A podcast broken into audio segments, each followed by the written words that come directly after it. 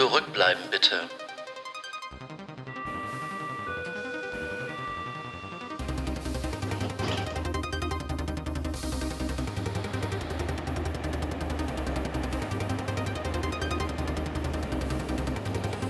Nächste Station. All the things we said. Endstation.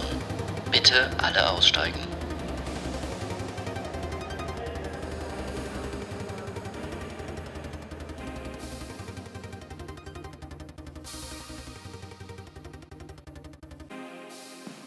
Hallo und herzlich willkommen bei einer neuen Folge von All the Things We Said. Hallo und herzlich willkommen. Wir haben uns gerade beide richtig erwartungsvoll angeschaut, weil wir nicht wussten, wer heute den Begrüßungsintro macht. Ja, ich habe das gemerkt und dann dachte ich mir, okay, gut, dann ergreife ich einfach die Initiative und mach mal einen voll lieben und einen voll süßen Begrüßungstext. Ja, wir haben uns lange nicht mehr ähm, gehört. Gesehen haben wir uns schon, aber äh, in dieser Form gehört haben wir uns jetzt schon länger nicht mehr.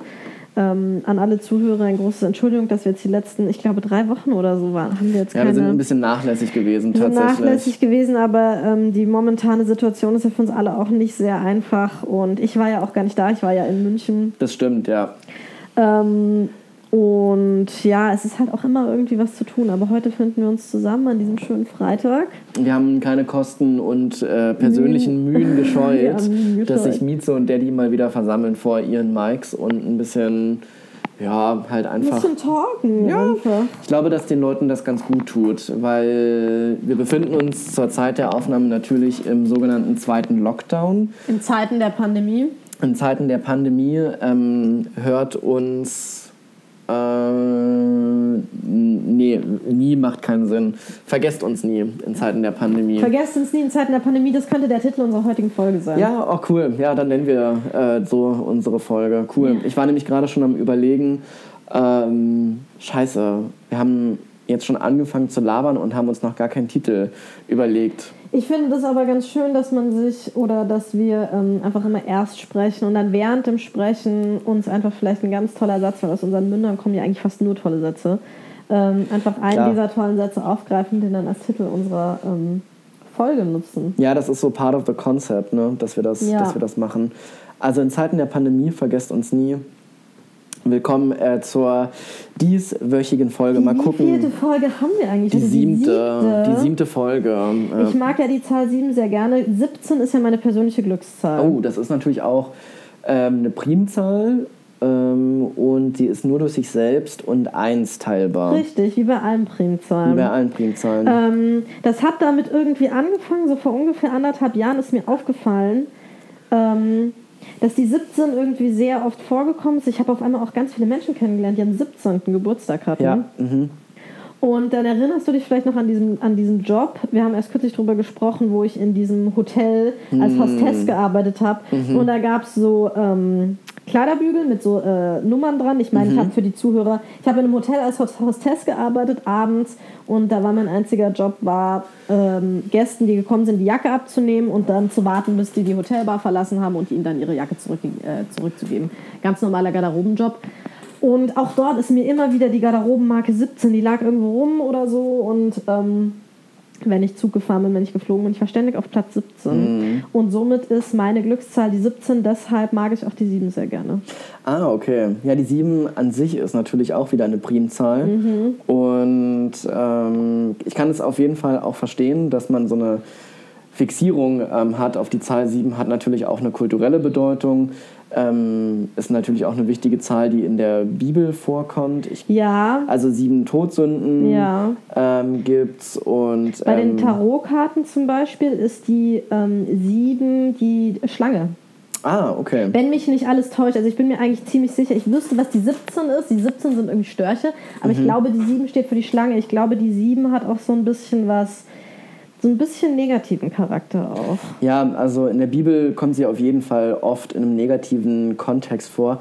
Irgendetwas gab es auch noch mit ähm, diesem Osterlamm und ähm, irgendwas mit Naja, am siebten. Tage ist doch der aufgestanden, Jesus, oder? Nee, am dritten Tag ist er Ach Gott, aufgestanden. wenn das jetzt die Menschen hören, die werden sich auch denken, aus was für Ja. ein Loch komme ich denn gekrochen? Ja, aus einem säkularisierten Loch. Das heißt also, dass du vielleicht auch einfach äh, religionsfrei groß geworden Ich hatte Religion, bist. ich bin in Bayern aufgewachsen, also gerade, dass ich das Kruzifix nicht auf den Rücken tätowiert habe. ähm, nee, ich bin tatsächlich, ich hatte Religionsunterricht bis, äh, zum, bis zum Abitur und hatte da auch immer Fünfer oder Sechser, ich war da immer Okay. wahnsinnig schlecht drin. Ich hatte tatsächlich außerschulischen Religionsunterricht, der war freiwillig. Und ich komme aus einer, ja, ich weiß nicht, ob es eine typische Ossi-Familie ist, aber sie ist insofern typisch, als Religion niemals ein Thema gewesen ist. Und es ist ganz klar gewesen, ähm, weil niemand auf die Idee gekommen ist, beziehungsweise da irgendwie jemand einen Sinn drin gesehen hätte, dass die Kinder getauft werden. Also ich bin nicht mit Religion oder mit diesem Kosmos, Kirche in Kontakt gekommen. Und mir hat jetzt auch nie irgendwas gefehlt. Aber meine Eltern haben, ähm, das war glaube ich in der vierten Klasse damals, also in Berlin-Brandenburg ist man da noch in der Grundschule. In der Ähm, wievielten? In der vierten In der Klasse. vierten Klasse, ja, in äh, Bayern auch. Genau, in, in, ich glaube in Berlin-Brandenburg gibt es so einige Schulen, bei denen das zur sechsten Klasse geht und erst nach der sechsten geht Ah, man ja. auf irgendeine Form der Sekundarschule. Ja. Ähm, und auf jeden Fall wurde in der vierten Klasse außerschulischer Religionsunterricht angeboten. Das heißt, du bist in dem Schulgebäude geblieben, bist dann in irgendeinen Raum gegangen und ähm, da hast du dann nochmal zwei Stunden mit einem Religionslehrer gesessen und der hat dir halt sehr ähm, äh, ja, so aufbereitet für Kinder die Bibel erzählt. Und dann weiß ich auch noch, dass wir damals Dias bemalt hatten und dann über den Dia-Projektor uns später angeguckt haben. Und Aufgabe war es gewesen, ähm, Maria und Josef irgendwie auf ihrer Reise nach Bethlehem ähm, zu malen, wie sie durch die Wüste stolzieren. Und ich habe mir einen Spaß daraus gemacht als Zehnjähriger und habe eben Josef und Maria nackt auf dem Dia gemalt, wie sie übereinander liegen. In der vierten Klasse. In der vierten Klasse, ja. Und das fand der Religionslehrer, glaube ich, jetzt nicht so witzig. Ich kann mich nur noch daran erinnern, das ist so ein ganz lieber und ein ganz sanfter Mann gewesen. Und ich glaube, ich bin ihm halt schon hart auf die Eier gegangen damals, weil ich da, ich saß halt da drin und er wollte mir halt erzählen, ja, und die einzigen Menschen sind eben Adam und Eva gewesen. Und ich habe mich als Zehnjähriger gemeldet und meinte nur so, stopp mal, stopp, das kann doch nicht sein, dass das die einzigen Menschen meinen. Wie funktioniert denn das halt? Und bin mit so einem voll Weil naturwissenschaftlichen... Adam und Eva müssen ja, und ich finde das wahnsinnig intelligent, dass du als Zehnjähriger schon so weit gedacht hast, dass du dir denkst, hä, wenn zwei Menschen existieren, die müssen ja auch irgendwo entschlüpft sein, sage Ja. ich mal so, wo, die, die können ja nicht einfach auf die Erde gesetzt worden sein. Und das finde ich krass, dass du das in der, ähm, mit zehn Jahren schon hinterfragt hast. Generell Religionsunterricht, ähm, ich finde, das ist sehr schwierig, Religionsunterricht so zu vermitteln, dass er, ähm, dass es den Menschen trotzdem noch irgendwie freigestellt ist, eine eigene Meinung darüber zu haben, weil letztendlich Glaube ist ja etwas, was jeder kann ja glauben, was er will. Es gibt ja keine, da haben wir glaube ich schon in anderen Folgen drüber gesprochen, es gibt ja kein richtig und kein falsch bei Glauben so. Und ich finde dann jemanden was zu vermitteln, was irgendwie so ist, was man aber total hinterfragen kann, es ist schwierig. Weißt du, wie ich meine? Also generell so Religionsunterricht, ich weiß nicht, wie es bei anderen Religionen, wie Ja. da der Unterricht verläuft und wie da den Schülern die Religion näher gebracht wird, das weiß ich nicht. Fände ich aber sehr interessant zu wissen. Ähm, ich weiß weißt du das, wie zum Beispiel muslimischer Religionsunterricht oder jüdischer Religionsunterricht verläuft? Nee, das weiß ich nicht. Also ich kann es mir ja auch nur vorstellen, aber da wird es ja sicherlich auch Religionsunterricht geben, der jetzt weniger darauf abzielt, ähm, wirklich den Glauben zu vermitteln, sondern mehr so ein Verständnis über den, Gla ja, über genau, den Glauben. Und ich glaube, das ist so ein bisschen die. Intention dahinter gewesen, was meine Eltern ähm, damals mit mir gemacht haben, Ja. und zwar mich zum Religionsunterricht geschickt haben. Sie wollten, glaube ich, nicht, dass ich daran glaube oder dass ich jetzt irgendwie sage, oh, ich fühle mich jetzt dem evangelischen Glauben Ja. so krass verpflichtet, sondern sie wollten, glaube ich, nur erreichen, dass ich mir mit diesem Weltbild ähm, oder dass ich diesem Weltbild einfach mal äh, näher komme und dass ich einfach In mal in Berührung Thema gebracht so. werde, dass es halt irgendwie so, so etwas gibt wie Glauben halt und dass man vielleicht auch so eine Art Respekt davor hat, weil ich muss auch sagen, ich habe das früher auch immer als was sehr Rückständiges angesehen, Ja. ähm, Glauben, weil ich Ja. natürlich auch ähm, mir dachte, ja, wie kann man denn als Grundlage seines, seines Seins. Glaubens und seines Seins Ja. ähm, Dinge zu Rate ziehen, ähm, die in der Bibel stehen. Und in der Bibel stehen dann auch so Dinge wie, okay, die haben jetzt halt 580 Jahre gelebt und dann musste ein, to äh, ein Sohn getötet werden, weil Gott das so wollte. Ja. Und ich dachte mir halt immer nur so, okay, nee, what the fuck halt irgendwie. ähm, und deswegen habe ich das früher, Ja. als ich jünger war, so als rückständiges Denken ähm, empfunden. Aber Fakt ist ja auch, das ist ja nicht, also nicht jeder, der gläubig ist, glaubt ja an diese Geschichten, sondern Ja, es geht ja natürlich. mehr um diesen Mehrwert. Und das sind ja Und wirklich Geschichten, ja. sondern es soll ja sowas wie ein moralischer Anspruch ähm, so durch so eine sehr bildhafte Ja. Geschichte da einfach vermittelt werden. Und ähm, ja, es gibt sicherlich auch super viele Leute, die würden über sich sagen, dass sie gläubig sind. Vielleicht gehen sie auch in die Kirche und ähm, machen diese Rituale, aber du kannst das ja machen und trotzdem ein Mensch des 21. Jahrhunderts sein. Und du kannst dir das, was sozusagen in diesem Glauben vermittelt wird, auf so einer höheren Abstraktionsebene einfach auch vorstellen. Absolut. Wie gesagt, aber ich glaube, das ist einfach schwierig, einem Kind nahezubringen. Also gerade einem Kind, ich meine, wir sind jetzt Mitte 20 und können uns darüber unterhalten und ich verstehe, was du sagst, so. Aber würde ein Kind in der zweiten oder dritten Klasse Nee. das jetzt verstehen, was du mir damit vermitteln willst? So, ich glaube einfach, Nee. es wäre wichtiger, jungen Menschen einfach eher nahezubringen, das, was du gerade beschrieben hast, und Zugang dazu zu bringen, dass es Mhm. sowas gibt wie ein Glauben, aber dass trotzdem Glaube individuell ist. Eher so ein Fach zu haben, was so Spiritualität heißt, nicht unbedingt Religion, sondern Ja. Spiritualität, wo einfach Menschen generell nahegebracht wird, dass sie glauben können, was sie möchten und auch dementsprechend leben dürfen. Und Ja, dass, voll. man, dass man jetzt, dass es keine Gebote gibt, wie zum Beispiel dieses kein Sex vor der Ehe. Ich weiß gar nicht, wo das herkommt. Also ich glaube, das kommt so ein bisschen aus dem Katholizismus, oder? Ich weiß Mit auch Sicherheit. nicht, inwiefern das eine Regel ist, inwiefern das ein Gebot ist, aber das ist das, was wir alle schon mal gehört haben, so Mhm. keinen Sex vor der Ehe zu haben. Und da stellt sich mir so die Frage, wo kommt es her? Was ist das für ein Glaubenssatz? Was ist Ja. das für eine Regel? Sei sie jetzt niedergeschrieben oder nicht? Wie gesagt, ich kenne mich zu wenig mit, mit Katholizismus aus. Mm.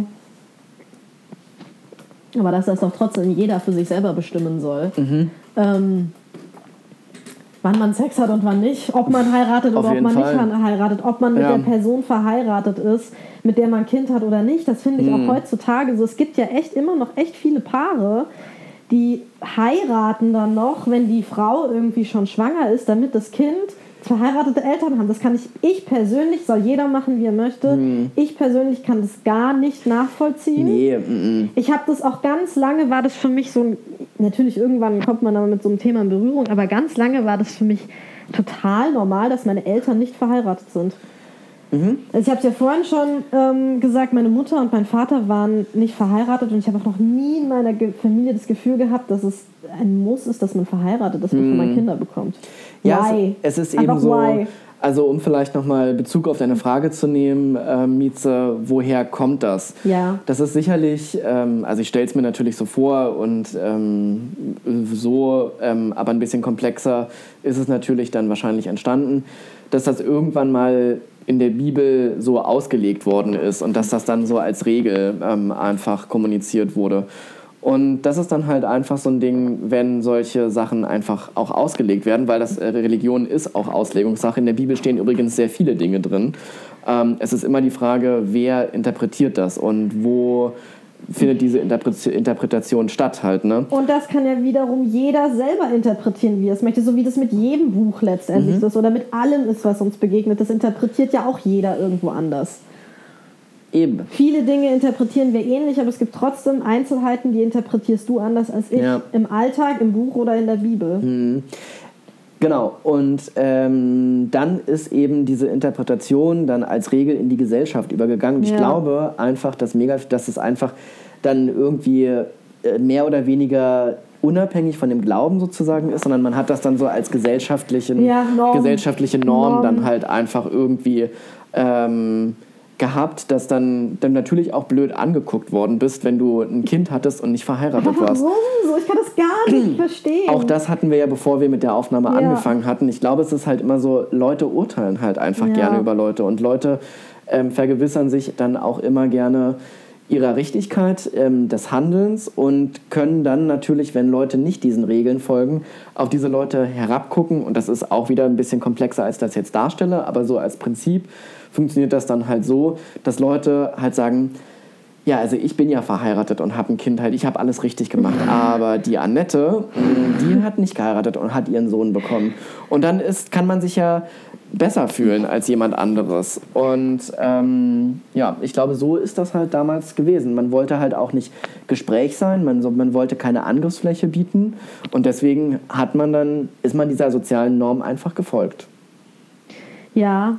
Entschuldige übrigens nochmal, ich habe dich jetzt zweimal vorunterbrochen in deinem langen Ding, aber es war ein sehr guter Punkt. Ich glaube auch, dass das einfach kulturelle Re Regeln, was heißt Regeln, aber wie so ungeschriebene kulturelle Gesetze sind. Ich, ich fände es zum Beispiel interessant, ob das in anderen Ländern auch so ist. Mhm. Ob das jetzt, vielleicht gar nicht mal in Europa, sondern in, was weiß ich was, Südamerika, ob das da auch so ist, dass du irgendwie schief angeschaut wirst, wenn du äh, nicht verheiratet bist und ein Kind hast. Ich weiß es nicht. Weißt du, wie es in anderen Ländern ist? Nee, ich kann mir nur vorstellen, dass ähm, eigentlich in Südamerika äh, die Leute halt sehr, also dass Religion nochmal eine größere Rolle spielt.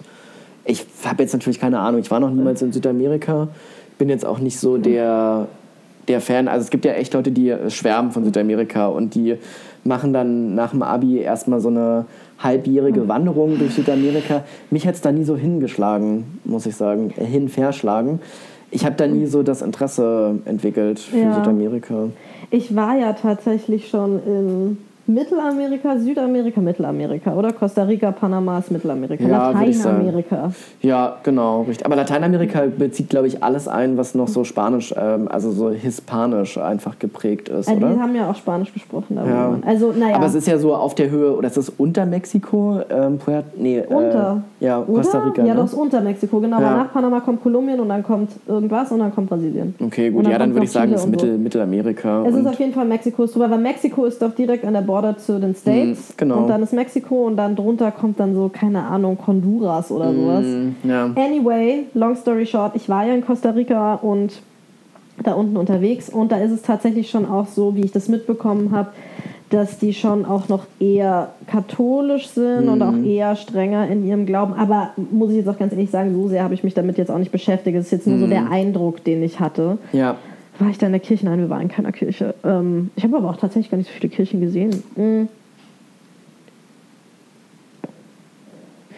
Irgendwas wollte ich jetzt gerade noch dazu sagen. Ja, dass ich das einfach interessant fände, ob es einfach äh, schon Länder gibt oder Kulturen gibt, wo das gar nicht mehr so, so streng genommen wird, wo auch Ehen nicht so ein, ähm, so einen Wert haben, wie sie hier haben. Ich finde es immer so krass, wenn man sich überlegt, es hört sich anders an, wenn du sagst, eine Frau oder ein Mann war dreimal verheiratet oder viermal verheiratet, als wenn du sagst, ja, eine Frau oder ein Mann hatte irgendwie vier feste Beziehungen. Das hört sich ganz anders an, obwohl es ist eigentlich kommt nicht nur eigentlich, es ist das komplett gleiche, nur was, dass du bei dem einen halt vor der Kirche oder vor irgendjemandem einfach ein wie so ein Pakt schließt und dann halt auf dem Papier, bis dass der Tod euch scheidet, zusammen ist. Das finde ich auch so ein Satz, so bis dass der Tod euch scheidet. So Leute, es ist doch total normal. Wir sind oder sollten alle unser ganzes Leben lang ja in einem Transformations- und Entwicklungsprozess sein. Da ist es doch eigentlich auch sehr unwahrscheinlich, dass man mit einem Menschen den gesamten Rest des Lebens verbringen kann und möchte. Es kann natürlich passieren und das Ja. ist schön, aber ich finde nicht, dass sowas ein Gesetz der Ehe sein sollte. So, liebe Leute, wir haben mal kurz eine Pause gemacht und Mieze und Daddy sind jetzt wieder an Back den. Mics. Back on track, im wahrsten Sinne des Wortes. Genau, ich hatte aufgehört, ähm, darüber zu erzählen, dass unsere moralischen Vorstellungen letztendlich auch ähm, dem Christentum entstammen und dass da ja durchaus auch ähm, Werte vermittelt werden, wenn man sich das mal anguckt. Also es ist super interessant, sich mal die Bibel wirklich zu Gemüte zu führen. Ich hatte mal in der Uni ein Seminar, das hieß Bibel für Literaturwissenschaftler oder die Bibel für Literaturwissenschaftler.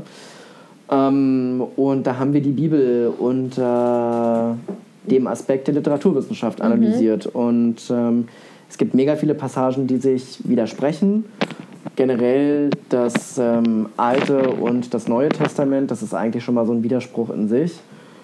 Und ähm, ja, also es, es ist auf jeden Fall lohnend, sich mal mit Religion auseinanderzusetzen und sich so bestimmte Wurzeln ähm, bewusst, sich bestimmter Wurzeln bewusst zu werden.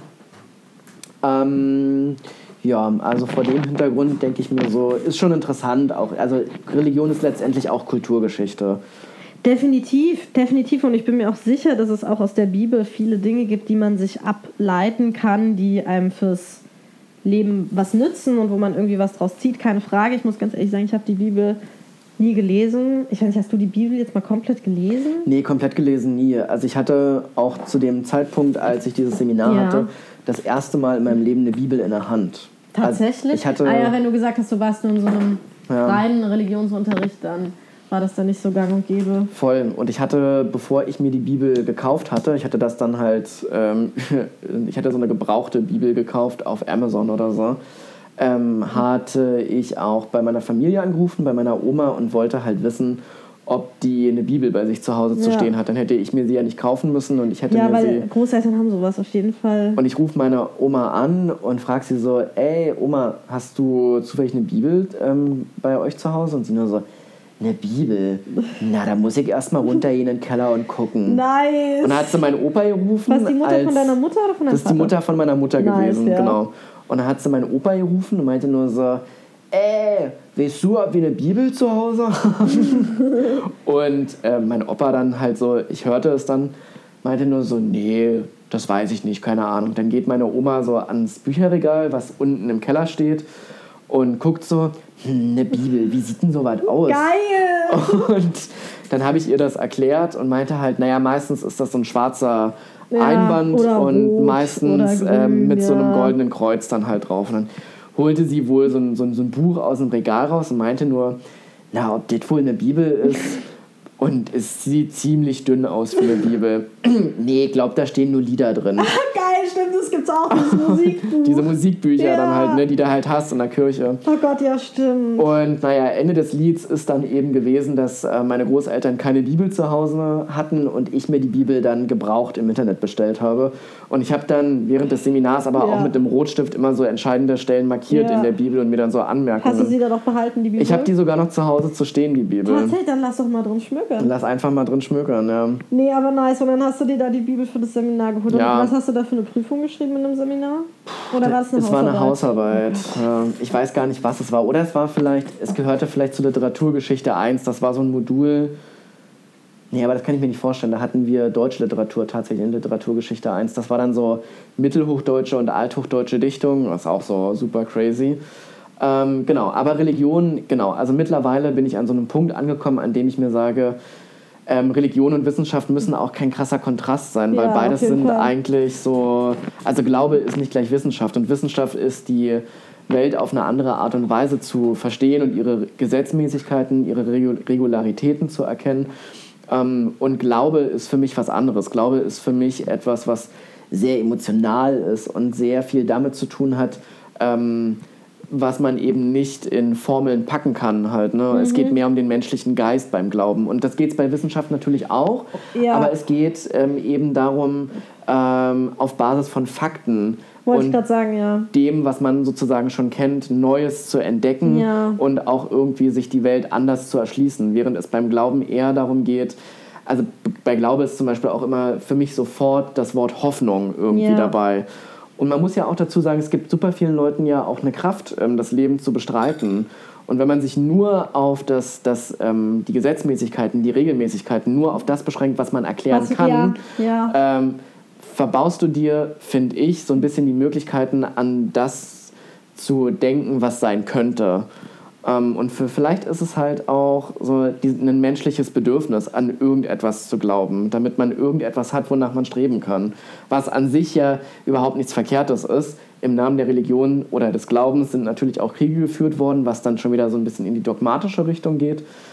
Ähm, übrigens fällt mir gerade auf, dass dogmatisch und Dogmaten ähm, sehr ähnlich zueinander sind. Die hier auch in zweifacher Ausführung äh, im Stuhlregal stehen. Die dürfen Aber bei finde, dir das nicht fehlen, Was Mieze. sehr schön ist, was du gerade gesagt hast, dass eben Glaube nicht an so wissenschaftlichen Fakten festzuhalten ist und dass es, ob das jetzt realistisch ist oder nicht, ist, glaube ich, ganz egal beim Glauben, sondern einfach, dass man irgendetwas hat, wie du gerade gesagt hast, woran man hoffen kann und glauben kann in Zeiten, in denen einem halt rationale Fakten einfach nichts bringen. So, wenn es dir scheiße geht und wenn alles scheiße läuft, dann kannst du dich natürlich auf den Fakten festhalten und dann geht es dir noch beschissener.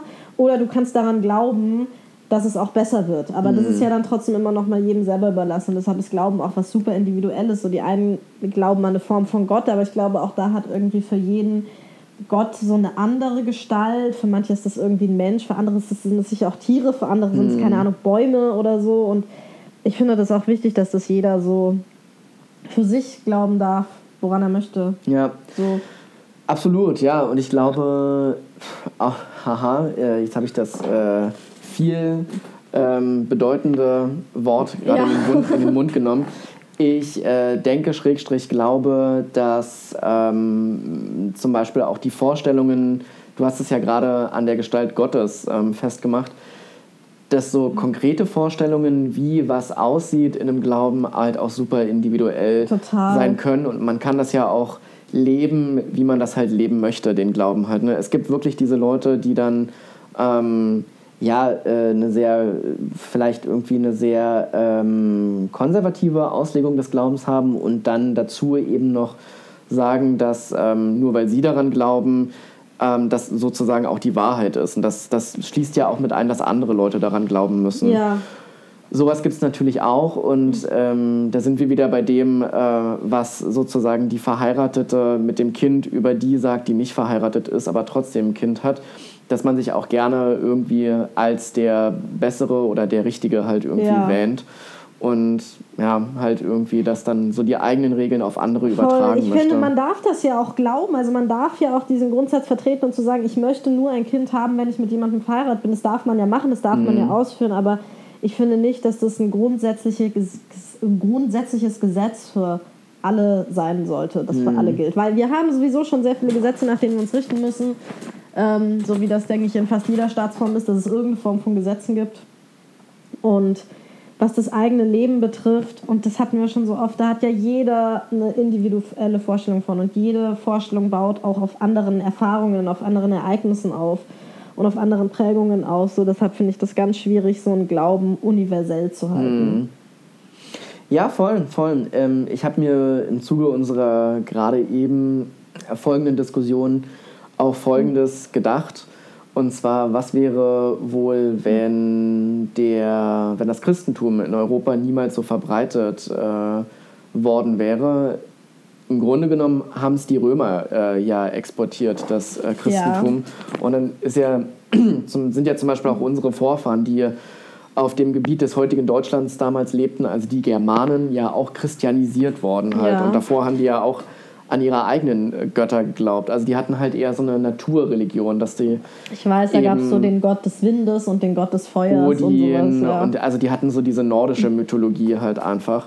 Und äh, die haben zum Beispiel sehr viel in Bäumen ähm, gesehen oder waren, hatten eben auch so eine Naturreligion. Verbundene Art, ja. Genau, ähm, die äh, eben mit einschloss, dass die, äh, keine Ahnung halt, äh, dass die halt Pflanzen oder Tieren Ja. dann irgendwelche göttlichen Eigenschaften zugesprochen hat, haben. Und ich stelle mir halt einfach vor, wenn diese Christianisierung nicht passiert wäre, wie hätte sich das wohl weiterentwickelt und ähm, wäre es vielleicht gut gewesen, dass, die, dass das Christentum niemals nach Deutschland, Mitteleuropa, Nordeuropa gekommen wäre. Ja. Ich denke, das hat, also ich könnte mir vorstellen, dass das einfach was damit zu tun hat, wie sich dann die verschiedenen Völker mit den verschiedenen Glaubensrichtungen einfach auf der Welt verteilt haben. Also hätten sich hier arabische Völker verteilt, würde es hier wahrscheinlich einen anderen Glauben geben, denke ich mal. Man weiß es nicht, aber ich denke, irgendeinen Glauben hätten sie schon entwickelt, wenn es das Christentum nicht gäbe. Es ist eine sehr interessante Frage. Vielleicht gibt es darüber eine Dokumentation. Vielleicht gibt es eine Doku darüber.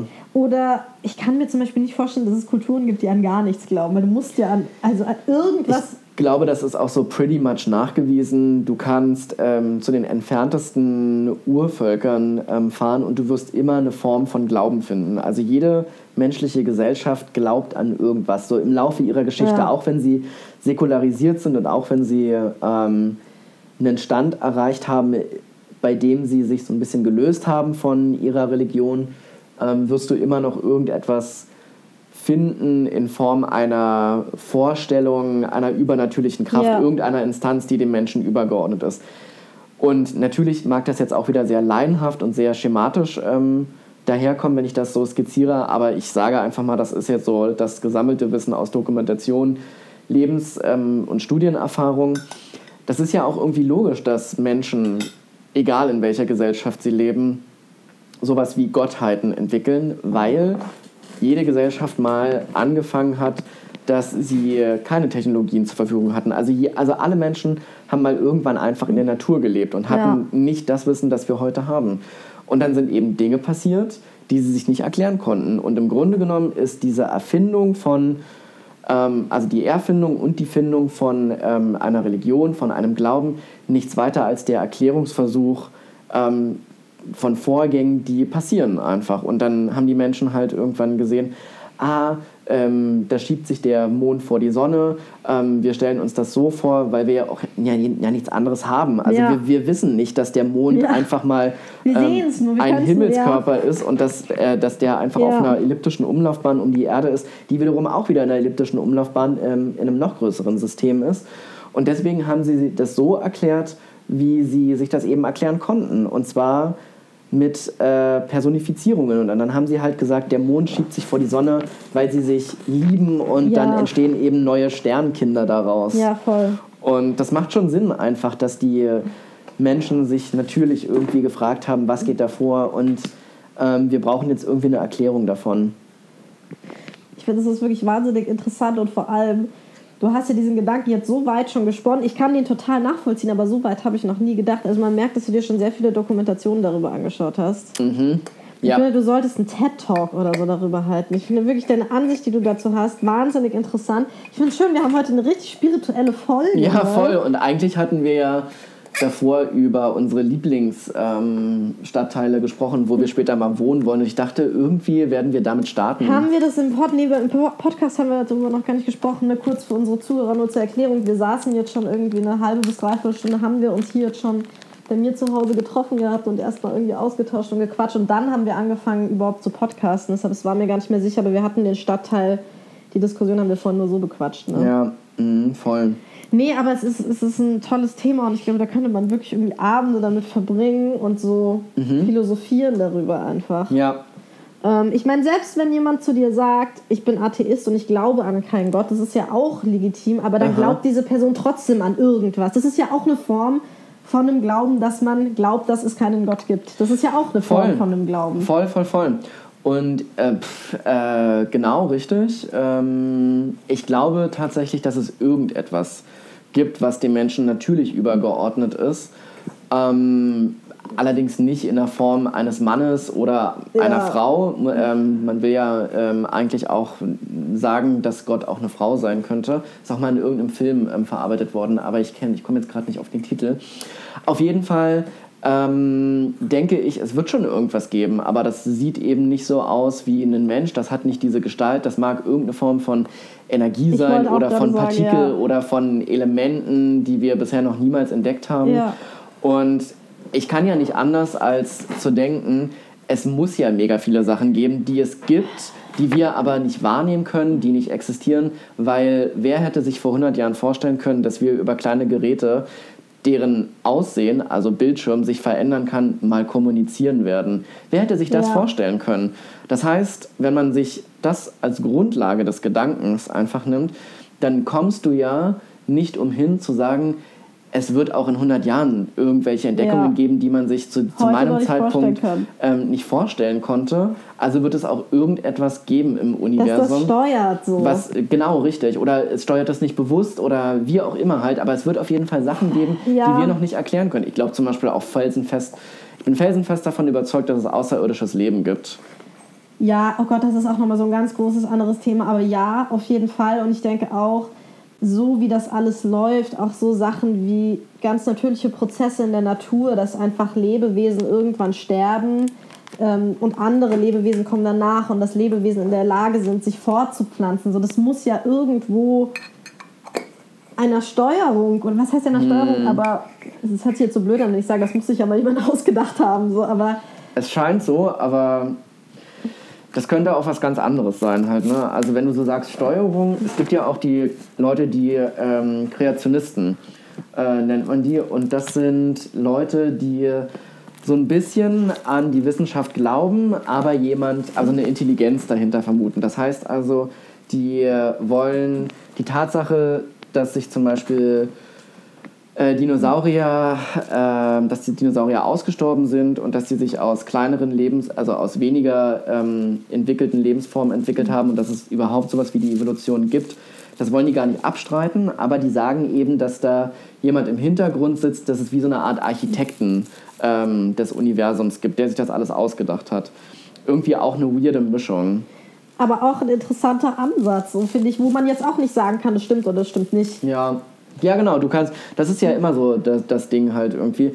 Wir werden einfach bestimmte Fragen unserer Existenz nicht klären können. Das ist auch irgendwie spannend, finde ich. Ich finde es trotzdem sehr interessant, sich dann mit verschiedenen Erklärungsmöglichkeiten zu befassen. Mhm. Also ich zum Beispiel, ich schaue die ganze Zeit schon auf dieses Buch. Ich lese gerade ein Buch über Numerologie. Darüber habe ich dir schon mal was erzählt. Ja, ich ne? erinnere mich. Und ich finde das wahnsinnig interessant. Das ist einfach ein, ein Erklärungsvorschlag oder eine Hypothese, wie menschliches Verhalten erklärt werden kann und es beruht auf Zahlen.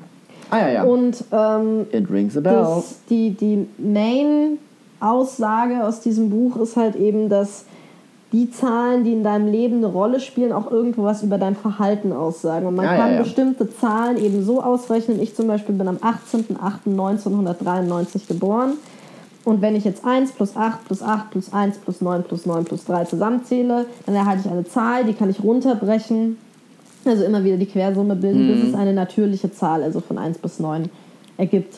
Und diese Zahl, die kannst du in diesem Buch dann nachlesen, ähm, sagt was Bestimmtes über dich aus. Und ich habe das mit einer, unsere gute Freundin, meine beste Freundin Miriam, ähm, und ich haben tatsächlich äh, dieselben Zahlen. Also wir sind beide am 18. geboren. Krass. Und wenn man die äh, Ziffern alle zusammenrechnet, sie ist ja in einem ganz anderen Jahr geboren, kommt dieselbe Zahl raus. Oh. Und jetzt ist nämlich auch noch bemerkenswert, dass Miri und ich uns ja generell schon sehr, sehr ähnlich sind und wir uns irgendwie sehr, sehr nahestehen. Also ich finde, das hat auch irgendwo was, wo man sich denken könnte, ah ja, stimmt, könnte einen Sinn machen. Man muss da nicht dran glauben, ich glaube da jetzt auch nicht 100% dran, aber auch so, ja, der Einfluss von anderen Dingen, so metaphysische Dinge, die in unserem Leben Einfluss haben könnten. Ich finde, es gibt da sehr viele interessante Erklärungstheorien. Ich bin zum Beispiel auch jemand, ich glaube nicht an, ich habe hier vorher, ich glaube nicht wirklich an Zufälle. Also ich glaube, keine Person, die du auf der Straße zufällig triffst, das ist wirklich Zufall. Ja. Also ich meine, ich habe heute zum Beispiel eine alte Arbeitskollegin auf der Straße getroffen, das ist ein Zufall, aber Ja. angenommen, ich würde jetzt meinen Ex-Freund auf der Straße treffen, ich würde nicht glauben, dass es wirklich ein Zufall ist. Das Mhm. ist irgendwas, was man sich selber nicht erklären kann, warum es Mhm. gerade passiert. Ja, ich glaube, du sagst es halt, ne? Man kann sich halt nicht erklären und Menschen versuchen natürlich. ähm, Für alles eine Erklärung zu für haben, alles damit sie eine sich sicher fühlen. Genau, So, richtig. Weil, na klar. Danke. Ähm, weil ich glaube, so funktioniert ja auch unser Gehirn. Es versucht halt Muster zu erkennen. Und ähm, in diesem großen, komplexen Geflecht, was wir Universum, Existenz, Erde, was auch immer nennen, passieren natürlich Dinge, die ähm, ja, teilweise willkürlich erscheinen ähm, und für die man keine Erklärung hat. Und deswegen versucht man das sozusagen auf eine menschliche auf einen menschlichen Maßstab runterzubrechen. Halt, ne? Also so wie früher Menschen dachten, dass die Erde eine Scheibe ist, weil sie sich es anders nicht vorstellen konnten, ähm, ja, versucht man sich wahrscheinlich auch solche Begegnungen dann irgendwie zu, zu erklären. Halt. Und ich will ja auch gar nicht ausschließen, dass es keine Zufälle gibt halt, Ja. ne? aber ich will einfach nur sagen, ähm, dass die Menschen dann natürlich auch gerne an solche Dinge glauben, weil es so die erstbeste Lösung oder die einzig verfügbare Lösung Voll. halt ist. Ne? Voll, total. Also gerade was so Zufälle betrifft, ich bin heute ähm, in der Früh war ich verabredet an einer U-Bahn-Station an der Möckernbrücke um Viertel nach elf und ich bin um zehn nach elf aus dem Haus gegangen und du kannst es abschätzen, eigentlich ist es ein bisschen zu früh. Wenn ich um Viertel nach elf an der Möckernbrücke sein muss, das sind nur drei Stationen U-Bahnfahrt. Und warum auch immer bin ich trotzdem intuitiv um zehn vor elf aus dem Haus gegangen und bin direkt zum Cottbuser Tor gegangen und stand um ungefähr 5 vor 11 an der U-Bahn. Und in der Sekunde schreibt mir meine Verabredung, dass sie früher dran ist und schon um 11 da ist. Ah, okay. Mhm. Weißt du, wie ich meine? Es gibt, aber ich bin da halt auch so sehr sensibel dafür. Es gibt andere Leute, die können damit gar nichts anfangen und das finde ich auch voll in Ordnung. Aber ähm, ich bin mittlerweile schon so, dass ich irgendwie oft so mich von intuitiven Dingen einfach leiten lasse. Und ich kann im Moment noch gar nicht sagen, warum ich es gemacht habe. Ich mache es einfach intuitiv und zwei, drei Stunden später macht es dann wieder einen Sinn, warum ich es gemacht habe. Ja. Aber wie gesagt, das interpretiert auch nochmal jeder anders. Und ich verstehe Ja. das auch voll, dass Leute, andere Leute zu sowas gar keinen Zugang haben. Aber ich Mhm. bin da mittlerweile in den letzten Jahren irgendwie super sensibel oder anfällig für sowas Mhm. geworden. Ja, verstehe. Ja, auf jeden Fall. Ähm, ich glaube, ganz viel hat auch mit menschlicher Wahrnehmung zu tun. Fakt ist ja auch, dass wir auch super begrenzt sind in unserem, in unserem Denkvermögen und auch in dem, was wir wahrnehmen können. Das ist ja auch nochmal so, so, eine, so eine Sache. Also Infrarotstrahlung gibt es ja. Wir können sie nur nicht sehen, aber nur weil wir sie nicht sehen können, heißt es nicht, dass, Dass sie sie kein nicht wahrnehmen. also wir nehmen sie ja- also wir nehmen sie in Form von Wärme halt wahr. Ja. Ne?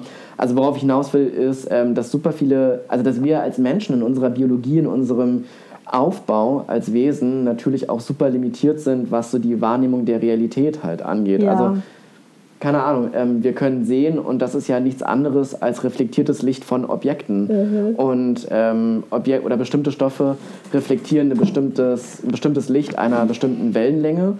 Und dann gibt es ja so unterschiedliche Wellenlängen und ähm, Dementsprechend kommt die Farbe bei uns an. Ja. Genau, richtig. Und verschiedene Atome, also Stoffe, Elemente, was auch immer, ähm, reflektieren eben nur eine bestimmte Wellenlänge und dadurch kommt eben so Farbe, Farbe, ja. zustande halt. Ne?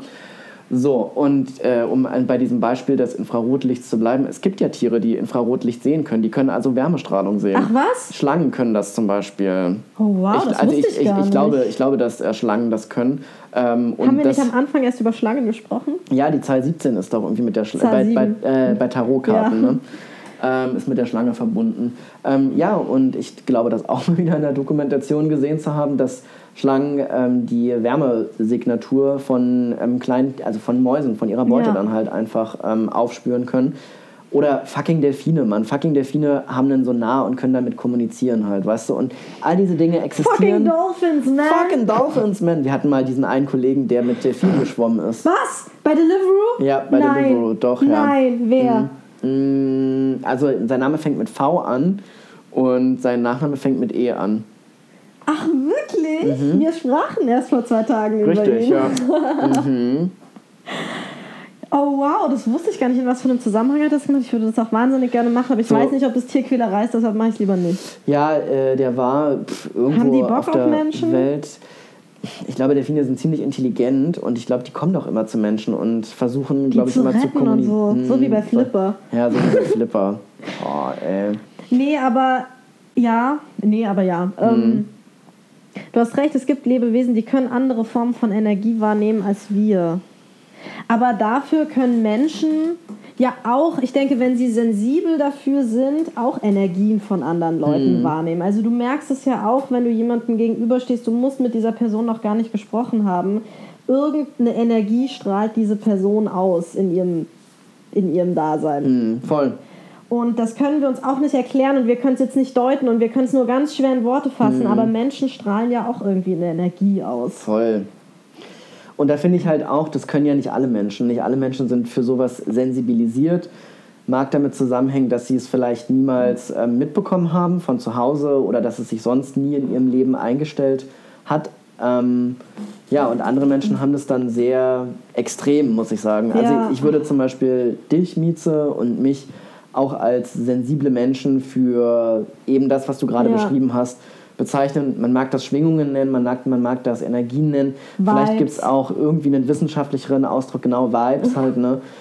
Ähm, aber ich denke schon, dass das Menschen irgendwie ausstrahlen. Und ich denke auch, dass es irgendeine Form von ähm, Empfangsorgan irgendwie gibt bei Menschen und sei es wirklich nur die Summe ähm, des visuellen Eindrucks oder dem, äh, wie die Menschen sprechen halt. Weil ich finde ja. Ja. auch voll oft machst du ja solche Dinge wie Sympathie oder Coolheit ähm, daran fest, wie Leute dich angucken, wie sie mit dir reden. Und ich finde zum Beispiel auch immer schon Körperhaltung. Körperhaltung, das sind so ganz viele Teile, die natürlich ein Gesamtbild, also den Eindruck dann ergeben. Und ja, ich finde zum Beispiel, was ich auch mal, es gibt auch so Menschen, die schon so in ihrer Stimme einfach irgendwas haben. Du denkst dir halt einfach nur, boah, ich habe einfach keinen Bock auf dich so. Und ich, ich Ja. kann äh, meinen Finger nicht so richtig darauf legen, ich kann nicht sagen, was es ist, aber es ist einfach so dieser Eindruck, den ich bei dir habe. Ich weiß absolut, was du meinst und es ist zwar jetzt ein vielleicht echt komischer Themenschwung, aber mir ist dazu gerade was eingefallen, nämlich habe ich gestern mit einem Freund von mir darüber gesprochen, dass ich persönlich es wahnsinnig schwierig finde, ähm, über soziale Medien, seien es jetzt irgendwelche Apps oder so, aber auf jeden Fall nicht auf dem zwischenmenschlichen Weg Menschen kennenzulernen, weil du die Energie von, dieses, von diesen Menschen noch nicht spürst. Also du kannst zwar mit jemandem schreiben und mit jemandem Kontakt haben und ein Foto sehen, aber ähm, du fühlst noch nicht die, spürst noch nicht die Energie von, also was heißt die Energie, das hört sich jetzt so super spirituell an, aber es ist immer noch mal was anderes, wenn du eine Person einfach face to face kennenlernst. Und da sind wir eben darauf gekommen, dass für mich persönlich es super schwierig ist, angenommen, ich wäre jetzt, was ich nicht bin, bei Tinder oder bei OkCupid oder bei irgendeiner anderen Dating-Plattform, schreibe mit jemandem, habe mit jemandem erstmal so vier, fünf Tage Kontakt, dann hast du schon mal irgendwo ein Bild in deinem Unterbewusstsein abgespeichert. Dann lernst du die Person kennen und dann kannst du eigentlich gar keinen neutralen ersten Eindruck mehr haben von dieser Person, weil das Bild der realen Person muss sich jetzt irgendwie deinem unterbewussten Bild anpassen. Und ich glaube, das unterbewusste Bild siegt da erstmal. Weißt du, wie ich meine? Ich weiß, wie du meinst. Weil das ja irgendwo der erste Eindruck war. Und deshalb fällt es mir, es ist jetzt, ich weiß, ein total komischer Themenswitch, aber deshalb fällt es mir total schwierig, über soziale Medien und über Dating-Plattforms ähm, mir irgendwelche ähm, Männer kennenzulernen. Ja, ich weiß voll, was du meinst. Ähm, ich meine, wir haben ja ähm, vor, weiß nicht wie vielen Folgen, vor vier, äh, vor drei oder vor vier Folgen, hatten wir doch auch dieses ähm, große Social-Media-Thema. Ja. Und da haben wir doch darüber gesprochen, dass es diese eine Doku auf Ja. äh, dem roten Streaming-Dienstleister gibt. Und äh, da haben wir auf jeden Fall schon Social Media zur Genüge, ähm, also niemals zur Genüge, das nicht, ähm, aber schon sehr umfangreich auf jeden Fall durchgenommen und exerziert. Und ich finde halt einfach, auch um nochmal kurz an dem Punkt anzuknüpfen, Ja, den du gerne. gerade aufgemacht hast, ähm, ja, du siehst ja auch kein reales Abbild dieser Persönlichkeit. Und Menschen zeigen ja auch nur die Seite, die sie für salonfähig, gesellschaftsfähig oder halt ähm, herzeigwürdig zeigen. Oder vor allem Ja. auch, wie sie sich selbst ja gerne Ja, sehen. ja, halt, ne? Und das heißt, du kannst ja auch nicht wirklich einen Eindruck von jemandem gewinnen, den du nur online kennenlernst. Klar haben Leute einen bestimmten Schreibstil oder haben vielleicht auch so ein bestimmtes Verhalten, was sich gut übertragen lässt über, keine Ahnung, Dating-Plattformen. Und dann ist man gar nicht so überrascht, wenn man dann die Person trifft.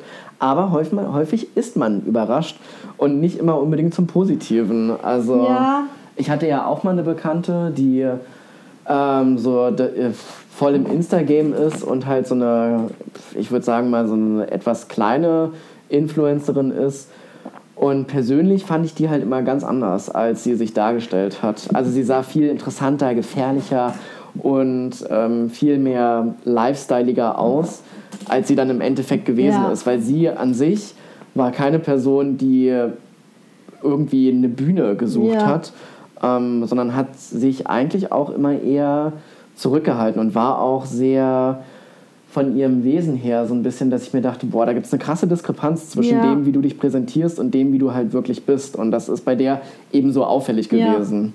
Also die Erfahrung habe ich auch oft schon mit Frauen gemacht. Also es ist auch oft schon mal so gewesen, dass ich, ähm, um jetzt nur bei Frauen zu sprechen, bei Männern habe ich ein bisschen eine andere Erfahrung. Bei Frauen habe ich oft mal die, die Erfahrung gemacht, dass ich die schon irgendwie bei Instagram irgendwie gesehen hatten und die, ähnlich wie du gerade beschrieben hast, ein sehr extrovertiertes extrovertiertes Verhalten bei Instagram an Tag, in, äh, an Tag gelegt haben, wie zum Beispiel ähm, sehr offenherzige Fotos, was ich auch gar nicht schlimm finde. So jeder kann bei Instagram zeigen, was er machen möchte, aber sehr offenherzig und sehr viel posten und auch sehr viel Inhalt den ganzen Tag aus ihrem Leben preisgeben. Und dann triffst du diese Person, wie gesagt, bei Frauen ist es mir eher aufgefallen. Und dann sitzen die neben dir und sind jetzt wirklich mal ganz runtergebrochen eigentlich eine total graue Maus, die dir so gar nicht auffallen würde, wenn du nicht vorher schon dieses Instagram-Profil gesehen hättest. Bei Männern wiederum, äh, Männern hatte ich eher so ein bisschen den Eindruck, aber das bin vielleicht auch eher ich persönlich, ich hatte das schon ein paar Mal, dass ich Männer so über soziale Medien kennengelernt habe. Ähm, und dann habe ich mit denen irgendwie erstmal Kontakt gehabt, so wie ich das gerade beschrieben habe. Und dann hatte ich schon so ein Bild vor Augen und habe mich mit denen getroffen und bin die ganze Zeit davon ausgegangen, dass sie auch diesem Bild, was ich durchs Schreiben hatte, entsprechen. Und erst so ein paar Treffen gebraucht habe, um zu checken, so, nee, eigentlich finde ich den auch gar nicht so toll. Ich fand den toll, als wir geschrieben haben, weil ich mir da so ein kleines Gedankenwunschkonstrukt aufgebaut habe. Aber fuck no, der Typ ist es gar nicht so. Ähm, und da brauchst, also ich persönlich brauche dann immer erstmal so ein bisschen, um zu checken, so, das war eine Scheinwelt oder das war so ein, so ein Muster, was du dir aufgebaut hast, aber das entspricht, das entspricht dem Ganzen gar nicht in der, in der Realität. Ja, voll. Aber es gibt sicherlich auch andere Leute, die das besser handeln können, die da irgendwie neutraler mit umgehen. Ich bin da halt nicht so. Für andere Leute ist das sicherlich was. Ja.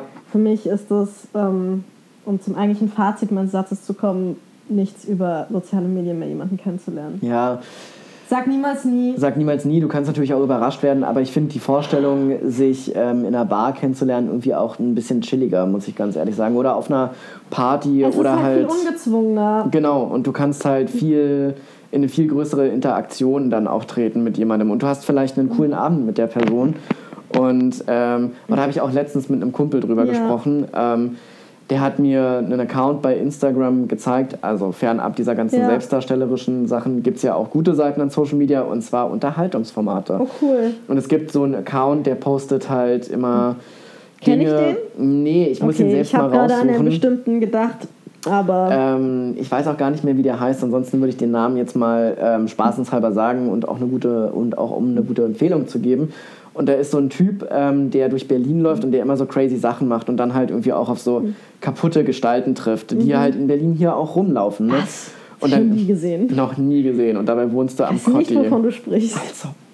Ähm, und dann ist mir auch aufgefallen, wie sehr ich das vermisse, abends, Freitagabends an einem Späti zu sitzen mit meinen Leuten, halt einfach ein Bier zu trinken oder einen Sekt oder einen Wein und dann lau laufen irgendwelche Leute rum, die halt so rumschreien, ah, die Welt geht unter, Ja. aber ich habe meine Doktorarbeit heute abgegeben. Halt irgendwie. Also einfach so Ja. Leute, die so ein vollkommen anderes Leben als du haben. Ja, voll. Und das ist so eine Kleinmalbegegnung. Und äh, du denkst halt einfach nur so, okay, what the fuck, das gibt's halt irgendwie auch. Und das sind so kleine Momente, die jetzt Lockdown-bedingt eben nicht passieren können, weil die Leute zu Hause bleiben In müssen. Zeiten der Pandemie. Vergesst uns nie. ähm, und ja, ich finde, sowas ist halt auch mega interessant. Absolut. Also du hast recht, mir ist das auch schon lange nicht mehr passiert, aber auch weil wir irgendwie echt lange nicht mehr in einem Späti gesessen sind. Oder? Mhm. Ähm, nee, sind wir nicht. Aber was ich eigentlich gerade fragen wollte, dieser Instagram-Account, der ist auf jeden Fall die ganze Zeit unterwegs und trifft solche Leute. Also das haben die, sieht aus, als ob die das im Sommer aufgenommen haben. Ich finde solche Seiten mittlerweile eigentlich viel unterhaltsamer als irgendwelche Instagrammer-Seiten. Ich folge auch irgendwie überhaupt keinen Bloggern in dem Sinn. Nee, mm, mm. Ich schaue mir am liebsten Müll irgendwie bei Instagram an. ja, halt äh, so niedrigschwelliges. Ich mag diese Selbstdarstellung bei Instagram einfach nicht. Also da Ja. kann man auch denken drüber, was man will. Ich persönlich, ich pack das nicht. Für mich ist das einfach nicht real. Kein Mensch, der sich Nee, so bei Mann. Instagram darstellt. Ich glaube, jeder der Zuhörer hat jetzt so ein bestimmtes Bild vor Augen. Wir wissen alle von. Ich will auch gar keine Namen nennen, weil mir jetzt auch kein konkreter Name einfällt. Aber das ist eine Masse an selbstdarstellerischen Menschen bei Instagram. Das gibt mir einfach gar nichts. Damit kann ich Mhm. mich gar nicht identifizieren. Und ich finde das einfach nur wahnsinnig unreal. Ja, voll.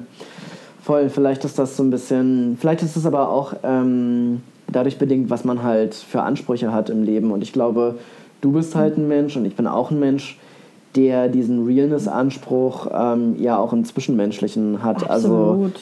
Ich habe mit den Leuten, mit denen ich Umgang pflege, eigentlich immer den Anspruch, dass man ja sich, also sich gegenseitig halt ähm, zeigt, wie man, wie man auch. ist, bereichert dadurch und ähm, dass man sich nicht irgendwas vorspielt. Also klar gibt es halt immer so, ich erwarte jetzt auch nicht von den Leuten, die ich kenne, dass sie mir alles sagen müssen. Ist ja normal. Ähm, Privatsphäre gibt es natürlich immer noch, aber ich merke halt auch, wenn jemand real ist und wenn jemand nicht real ist. Und ich finde Leute einfach unattraktiv, bei denen ich merke, dass sie nicht real sind. Oh ja, ich auch, ich auch. Und es ist leider, begegnen mir, und ich weiß nicht, ob das die Stadt ist, ob das die Zeit ist, ob das unsere Generation ist, ich weiß, weiß es nicht, aber ich habe so viele Leute schon kennengelernt, so, die erzählen mir irgendwas, und da sind wir wieder bei diesem Energieding, die erzählen mir irgendwas und ich weiß ganz genau, das ist nicht real, das ist nicht das, was die wirklich authentisch fühlen, sondern es ist was, weil sie das irgendwo jetzt gelesen haben oder irgendjemand anderes das erzählt hat, aber das ist nicht 100% real. Voll. Auch dieses Überspielen, dann ich meine, überspielen tun wir alle immer irgendwo was in bestimmten Situationen, aber dieses ganz schlimm finde ich ja so dieses Unsicherheit mit Arroganz überspielen. Ich meine, ich kenne das auch, ich habe das früher auch gemacht, aber ich finde ab einem bestimmten Alter ich finde find generell ja Arroganz ist, ist was ganz, ganz Furchtbares und ich glaube ja auch, dass Arroganz keine angeborene Charaktereigenschaft ist, sondern Arroganz, das gibt es eigentlich nicht so als Charaktereigenschaft. Das ist nur sowas, Das weißt ist du, so ein? Verhaltens, äh, so, so, so, so ein Wesenszug, Das der ja ist- nur dadurch ja. zustande kommt, dass du in einer Gesellschaft aufwächst, ähm, wo ja- es irgendwie entstehen kann, Arroganz Ja, halt. und der Ne? ist, glaube ich, auch nur so situationsbedingt. So, du bist ja nicht grundsätzlich von deinem Wesen her arrogant. Nee, ähm, das glaube ich eben auch nicht. Und ich glaube, dass da hat ähm, einfach, also Warum verhalten sich Leute arrogant? Natürlich aus Unsicherheit. Warum sind Leute unsicher? Naja, kann äh, da kann man jetzt Gründe halt, haben, das ja. mag sehr viele verschiedene Gründe haben. Ähm, aber wir leben natürlich auch in einer Gesellschaft, in der es Unterschiede gibt und ähm, in der es sozusagen möglich ist, sich unsicher zu fühlen oder sich ähm, irgendwie schlechter zu fühlen. Und ähm, Ja. dann tun Leute eben so, als ob sie was. Also Arroganz ist ja auch immer so eine Abwehrhaltung Ja. halt, ne? Total. So dieses, ich bin mir zu gut, um damit äh, irgendwas zu tun, das soll so nach außen hin sein. Aber in Wahrheit kommen die Leute natürlich nicht klar mit irgendwas ne? oder fühlen sich überfordert. Und ähm, ich glaube, mit diesem Wissen dann durch die Welt zu gehen und dann auf solche Leute zu treffen, mittlerweile schreibe ich mir eine ganz gute Menschenkenntnis zu und dir natürlich auch. Ähm, aber es ist dann natürlich auch immer so, also ich bin auch schnell von Leuten gelangweilt, weißt du, was ich meine? Aber ohne mich dabei besser zu fühlen. Ich denke mir halt einfach so, weißt du was, ich glaube, du bist, du bist kein Mensch, der mich bereichern würde und ähm, kein Mensch, mit dem ich gern hängen würde, weil ich einfach der Meinung bin, du hast nicht die Eigenschaften, die ich cool finde an einem menschlichen Wesen. Total, aber dafür gibt es sicherlich andere Leute, die an dieser Person coole Eigenschaften finden. Ich glaube, das ist einfach im Laufe der Zeit, desto mehr Leute du kennenlernst. Und ich glaube, es hat bei uns auch was damit zu tun, dass wir in einer Großstadt leben, in der wir halt einfach schon sehr viele Leute kennengelernt haben. Dass man irgendwann einfach für sich persönlich selektiert. Ich finde ja Leute dann auch nicht automatisch kacke. Ich finde generell niemanden, also bis- auf ein ganz paar wenige Ausnahmen, richtig kacke, sondern Menschen sind halt, wie sie sind und entweder es passt oder es passt halt nicht. Egal, ob das jetzt eine Freundschaft ist oder eine Beziehung oder sonst was, jegliche Form von zwischenmenschlicher Beziehung. Ähm, aber dafür gibt es dann andere Leute, für die es dann besser passt. Ja, voll. Es gibt ja auch sicherlich ganz viele Menschen, die mich nicht mögen, die mich kennenlernen und sich denken, ich kann gar nichts. Voll okay für mich. Ja. Ja, äh, mag es sicherlich geben. Aber das ist ja kein, kein Grund, jetzt meinem, dem, meinem Gegenüber das Gefühl zu geben, dass ich was Besseres bin. Ich bin einfach nur anders und das ist ja normal. Voll. Und ich glaube, wenn man sich einfach nur gegen die Leute ein, äh, abgrenzt, die man nicht mag, dann, ja, solange man die Leute mit Respekt behandelt, sollte das doch eigentlich ganz okay sein. Und ja. das ist auch das Wichtigste. Und das ist auch das Wichtigste, ne? Ja, Jetzt ja. haben wir eine richtig spirituelle und tiefe Folge gehabt und so viele Themen schon wieder abgequatscht. Ich habe schon auch gerade auf die Uhr geschaut. Wir reden schon seit fast einer Stunde. Ne? Aber ich glaube, dass die Leute bis hierher hören. Natürlich hören die sich das an, weil es sind ja auch alles sehr ähm, interessante Themen, über die wir immer sprechen. Ja, ja, klar. Wie Und- ich zumindest finde, das darf ja jeder selber beurteilen. Ja, aber ich würde uns schon eine 10 von 10 geben. Eine 11 von 10. Eine 11 von 10, wow. Was machen wir denn noch Schönes dieses Wochenende? Tja, ich glaube, ich werde nicht allzu viel machen. Vielleicht ein bisschen lesen, ein bisschen schreiben und ähm, ja, das wird so mein Hauptpunkt sein. Und du? Eventuell hängen wir noch am Wochenende hier mein ähm, Regal auf. Und ich denke, das war's dann auch. Ich werde mir heute noch ein bisschen ähm, Trash-TV mit meinem äh, Arbeitskollegen anschauen. Ja, Und dann werde ich speisen und dann werde ich ähm, ins Bett gehen und morgen schön ins Wochenende starten. ja, geil. Denn Wochenende steht vor der Tür. Ja, Wochenende ist immer das Beste. Das Kann man sich so richtig frei fühlen und das ist auch das Wichtigste. Da kann man sich richtig frei fühlen. Ja, in diesem Sinne, oh, mir fällt gerade ein, wir Mhm. haben heute gar nicht die ähm, Google-Bewertungen besprochen, wie bei der letzten Folge versprochen, aber das kommt dann wirklich ganz sicher nächste Folge. Mhm. ja, da bereiten wir wieder was vor für wir euch. bereiten nächste Folge wieder ein schönes ähm, kleines Add-on vor für euch. Die Redaktion war halt im Urlaub gerade. Corona, Corona-bedingte. Zeiten der Pandemie. Ja. Ähm, in diesem Sinne, vielen Dank fürs Zuhören. Schön, dass ihr dabei wart und wir hören uns in Balde. Ja, würde ich auch sagen. Also gehabt euch wohl und ähm, jetzt könnt ihr die Ohren schonen. Bis zum nächsten Mal. Ciao. Ciao. ciao, ciao, ciao. Ciao.